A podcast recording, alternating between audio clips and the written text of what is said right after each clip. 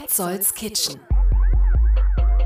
Willkommen in Petzolds Kitchen, Folge 22. Wir treffen heute in neuer Rubrik den Kochlehrling, der seine Ausbildung vergangene Woche begonnen hat und ich werde ihn dabei begleiten. Und ich spreche mit Paul Truschkowski von der Weinhandlung Suff. Ich habe ihn im Restaurant Merold getroffen. Wir sprechen über das außergewöhnliche Restaurant von Jonas Merold, über Suff, die Weinhandlung und über sein Weinmagazin Schluck. Und über ein tolles Event, was er für den 5. März in der Markthalle 9 plant und präsentieren wird. Dann treffen wir gleich Bui Quan Huang, Besitzer vom Restaurant Chao Min. Wunderbarer Ausgetipp, gerade für die kalte Jahreszeit. Das Chao Min ist Berlins erstes Conchi-Restaurant mit wärmender Reissuppe, die sogar heilende Kräfte für Körper und Seele haben soll. Zuerst aber News aus der Welt der Foodies. Vorspeisen. Fangen wir an mit Der Geschmack der kleinen Dinge. Ein neuer Film mit Gérard Depardieu in der Hauptrolle. Hier ein Ausschnitt. Ich kann nicht mehr. Dann setz dich zur Ruhe. Noch ein paar Träume erfüllen. Du solltest unbedingt verstehen, was diese fünfte Geschmacksnote war. Das ist mir nie gelungen. Umami. Papa ist weg. Er ist einfach abgehauen. Aber er ist noch in Japan. Japan? Okay, Gérard Depardieu, inzwischen russischer Staatsangehöriger im richtigen Leben, ist nicht gerade der Sympathieträger dieser Tage. Lassen wir das mal beiseite und trennen Werk und Künstler. Geschmack der kleinen Dinge ist ein großartiger Film, in dem sich Depardieu auch gut selbstironisch betrachtet. Auf seiner Suche als Drei-Sterne-Koch nach dem Geschmack von Umami fährt er nach Japan und äh, bevor er den Koch dort trifft, der ihn in den fünften Geschmackssinn Umami einweiht, geht es erstmal in die Sauna. Da sitzt dieser im Film wie im Leben fette Depardieu nackt und schaut zwei Minuten depressiv an der Kamera vorbei. Alleine dafür lohnt sich der Film, aber auch noch für viel mehr. Verraten will ich nicht zu viel, aber der Geschmack der kleinen Dinge auf jeden Fall meine Empfehlung. Arne Anker ist der Küchenchef vom Restaurant Brix in Charlottenburg. Wunderbare Küche, ausgefallenes, verrücktes Food Pairing, zum Beispiel Rinderkugel mit Pastinake und Preiselbeeren, grandios auch seine Fischblutwurst. Arne Anker immer auf der Suche nach mehr. Ich glaube, ein Koch heutzutage ist viel, viel mehr. Ja, also er muss natürlich ein Wissen haben von, von den Lebensmitteln, was es, was es auf der Welt gibt oder was es in seiner, in seiner, auf seiner Karte gibt. Eine rote Beete ist nicht rote Beete. Ja, eine Karotte ist nicht Karotte. Es gibt ja zig verschiedene Karottensorten oder Kartoffelsorten.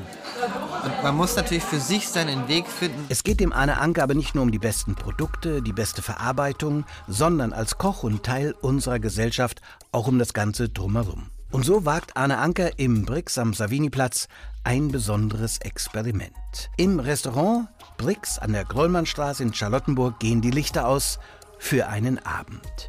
Er veranstaltet nämlich ein Dunkeldinner. Inspiriert von der Energiekrise ein Restaurant wie das Brix verbraucht zum Beispiel im Schnitt 170 Kilowattstunden Strom pro Tag. Lampenherd und so weiter. Am 24. Februar bezieht Arne Anker die Gäste in sein Stromsparprogramm mit ein und schaltet fast alles ab. Beim Dunkeldinner wird das Restaurant nur mit Kerzen beleuchtet. Es laufen nur die notwendigsten elektrischen Geräte wie zum Beispiel die Kühlung. Herd und Ofen bleiben aber aus. Was dann auf den Tisch kommt, davon werde ich euch berichten. Traurige Meldungen von Berlins Traditionskneipen. Das Gasthaus Wendel wurde nach Brand geschlossen und wird gar nicht mehr aufmachen. Das legendäre Momsneck hat zwar noch auf, ist aber von Schließung bedroht. Der Vermieter, eine Investorengruppe, hat andere Pläne und auch in Neukölln hat der Vermieter andere Pläne für die Kindelklause. Inzwischen steht leider fest, die Kindelklause muss zum 28. Februar schließen, ein Jahr vor ihrem 40. Jubiläum. So, jetzt zu den guten Nachrichten. Ein, wenn man die Pandemiezeit abrechnet, neues Restaurant, das Chao Min an der Prenzlauer Allee, bietet im Grunde genommen nur ein Gericht an, die Conchi-Suppe. Ein wunderbares Winteressen. Aber bevor ich mit dem Inhaber ins Gespräch einsteige, auch über die heilende Kraft der Conchi-Suppe, erst einmal etwas Landeskunde über Namen und Aussprache.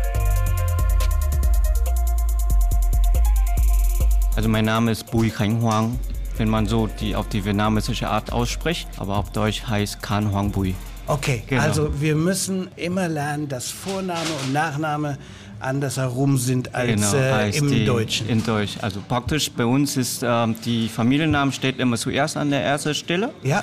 Dann kommt die Zu Zunahme und dann die Vorname. Okay. Also wir haben als Vietnamesen immer zwei Vornamen sozusagen. Wenn es um die Aussprache des Vietnamesischen geht, ist das ja auch nicht so einfach. Wir lesen Pho-Suppe. Wie heißt sie richtig? Pho. Pho. Pho. Pho.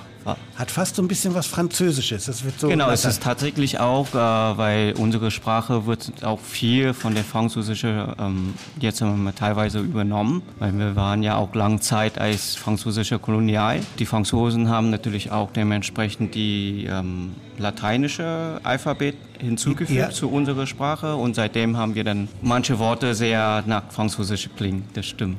Dann sprechen wir davon, wofür wir uns heute hier in Ihrem Restaurant Chow Mein treffen, nämlich Conchi. Das klingt auch fast ein bisschen, als wenn da was Französisches Also drin ist. Conchi ist eigentlich ein vereinfachter Name für unsere traditionellen Gerichte. Also original heißt auf Vietnamesisch Chao. Das ist eine Reissuppe, die man dann halt mit viele, also viele gesunde Wirkungen auf die Körper hinzufügen kann. Wir sind auch die erste Lokal, die das tatsächlich hier in Berlin spezialisiert und öffentlich gemacht. Wie kann ich mir das vorstellen, dass eine Suppe mit Reis was Heilendes hat? Also Reis ähm, kann ich mir überall kaufen, äh, ihn kochen zu Gerichten. Ich käme nicht auf die Idee, dass das gesund ist. Warum ist diese Reissuppe gesund? Also für uns als Asiaten ist ähm, dieses Gericht eigentlich ein Leibgericht. Also wir wachsen damit auf. Ähm, das Reis wird in, in einer sehr schonenden Verfahren gekocht, also mindestens drei bis vier Stunden lang in, in, in einen Topf gekocht, damit es das Reis komplett aufbläst. Und sobald das Reis ausbläht, gibt dieser Reis dem Gericht das dichtflüssige Konsistenz. Also hier ist das erste große Geheimnis äh, nicht Reis, den wir in zehn Minuten Kochen. im Topf äh, kochen, sondern wir reden hier von zwei, drei Stunden. Genau, Dann also- wird es wahrscheinlich sehr niedriggarig gemacht. Genau, okay. genau. Also auf eine niedrige Stufe immer sehr lang schonen garen und dadurch, dass die, dass die Reis oder beziehungsweise den Kohlenhydrat durch diese lang und schonen gekocht wird, wird das Kohlenhydrat eher, wie ich schon sagen, kombiniert und dadurch, dass ähm, der Reis sowieso immer eine klebriges Konsistenz gibt, ähm, wird das Gericht etwas dickflüssiger, aber davor umso besser vor, vor der Magen-Darm-Trakt. Das ist ein Wintergericht, Genau, oder? es ist ein Wintergericht, aber man, dann, man muss ja auch sagen, bei uns in Vietnam oder jetzt in Asien isst man das Gericht eigentlich ganzes Jahr. Also ich komme ursprünglich aus Hanoi, also auf der nordvietnamesische und von daher, was ich hier anbiete, ist, ist eine nordvietnamesische Congee. Was kommt in Ihre Conchi rein?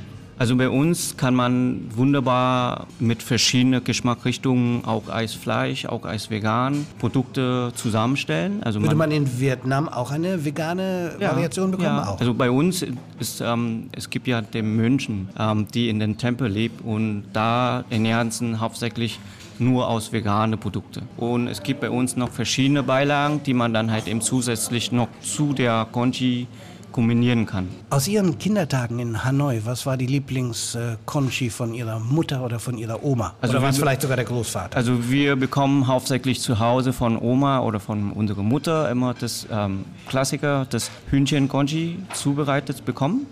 Und mein, ja, meine Kindheitserinnerung ist das Mein gewesen. Also das ist praktisch, das bleibt mir irgendwie ständig in meiner Hintergedanken. Wie war das früher? Wie ist das heute in Hanoi? Gibt es diese Conchi, Sie sagen das ganze Jahr über?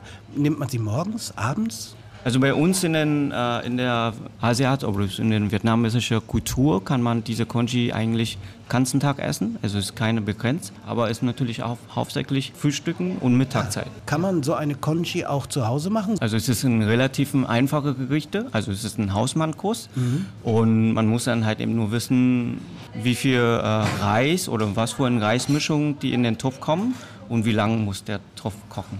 Wo bekommen Sie Ihre Produkte her für die äh, Conchi? Wird das Also importiert vor- aus vor- Vietnam? vor, ähm, also nicht direkt, aber wir haben Gott sei Dank hier in Berlin eine sehr große Community und wir haben auch einen super großen vietnamesischen Supermarkt in der Dongsun Center, in der Herzbergstraße, der legendäre. Ja. Genau, und von dort aus habe ich dann immer meine vietnamesische Produkte bekommen. Welche Conchi soll ich jetzt essen? Also ich empfehle allen meiner Gäste, die davor noch keine Kunchi wissen, was es ist, empfehle ich immer eine Klassiker wie das Hühnchen oder das Rindfleisch.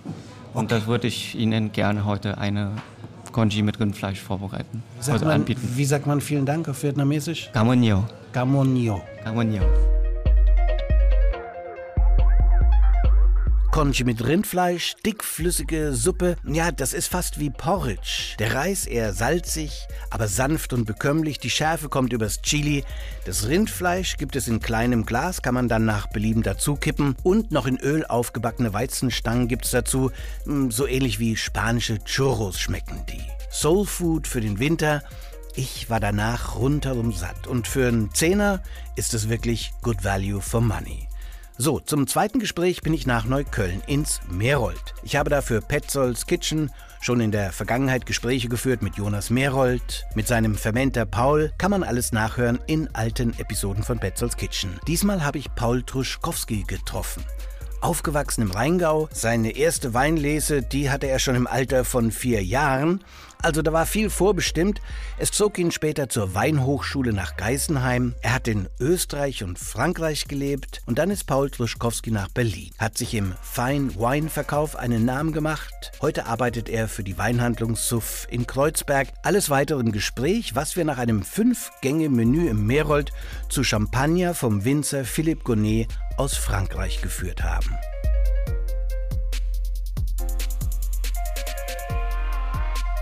So, willkommen in Petzolds Kitchen. Paul, stell dich doch mal vor. Schönen guten Tag, Paul Kruschkowski mein Name. Du liebst Wein. Das Ganze drumherum ist wahrscheinlich so wichtig wie der Wein selber, oder? Die Geschichten von den Leuten, die Situationen, in die man reinkommt.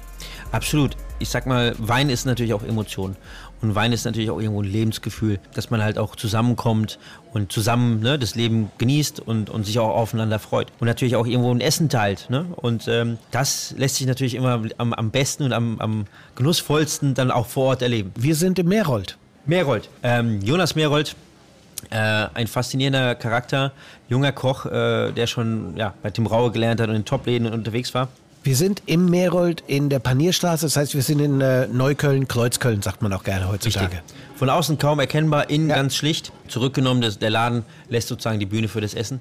Und ähm, als ich das allererste Mal hier war, das war äh, am ersten Tag, wo er offen hatte, Gott sei Dank hat ein Bekannter von mir mir äh, den Tipp gegeben, dass äh, seine Frau mit einem jungen Koch in einem Restaurant gekocht hatte. Dieser junge Koch machte einen neuen Laden auf.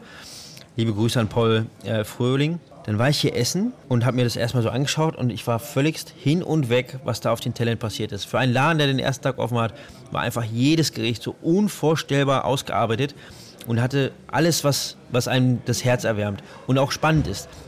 Und da habe ich natürlich den Jonas darauf angesprochen, weil wie kann jemand seinen Laden aufmachen und gleich so weit sein? Fällt dir noch ein Beispiel ein von dem, was sich da geflasht hat auf dem Teller? Ja, natürlich. Das ähm, Steinpilz-Tiramisu als Dessert zum Beispiel. Das hatte Jonas damals als, als Patissier im Restaurant Seel entwickelt. Oder zum Beispiel seine Bratwürste. Das ist einfach ein absolutes Signature-Dish.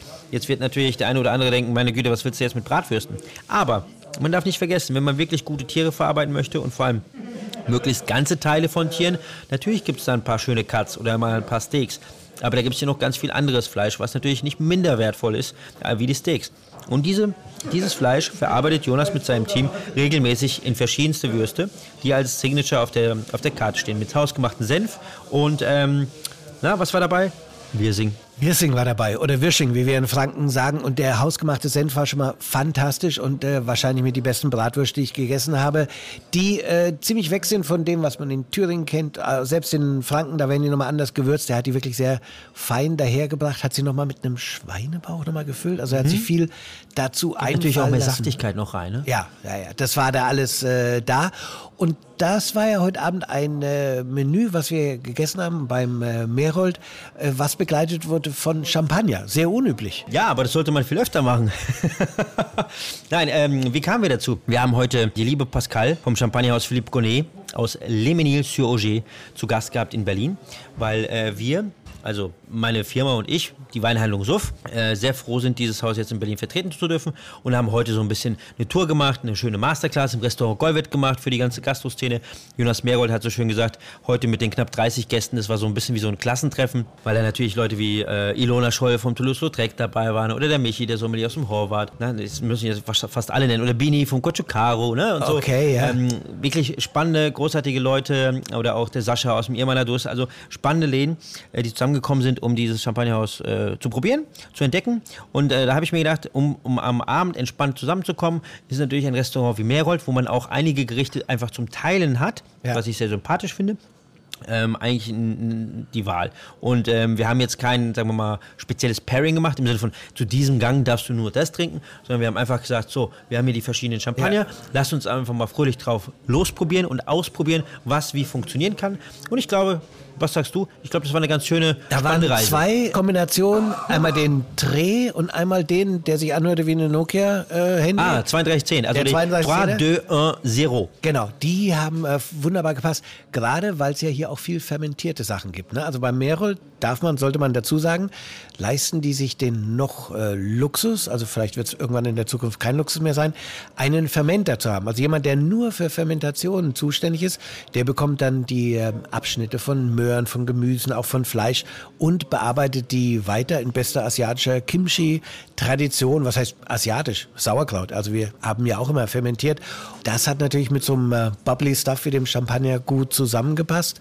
Und ich habe mir dann noch von Pascal äh, von dem Weinhaus erklären lassen, wie die das zu Hause in Frankreich machen, weil jetzt hast du da fünf Gänge, hast vielleicht fünf Flaschen Champagner, äh, kann auch ein bisschen ins Geld gehen. Sie sagt, naja, den Champagner kann man auch am nächsten, übernächsten Tag wieder anbieten, solange es gute Verschlüsse gibt und man auch äh, noch genug in der Flasche hat. Wenn nur noch ein Viertel drin ist, dann geht es nicht mehr für den nächsten Tag, aber ansonsten ist auch ein Champagner wieder verwertbar und dann vielleicht auch ein bisschen preisgünstiger. Du hast schon erwähnt, deine Firma heißt äh, Suff, ihr habt ein Magazin und äh, plant eine Party. Das ist jetzt nochmal ganz wichtig, worauf ich dich ansprechen möchte.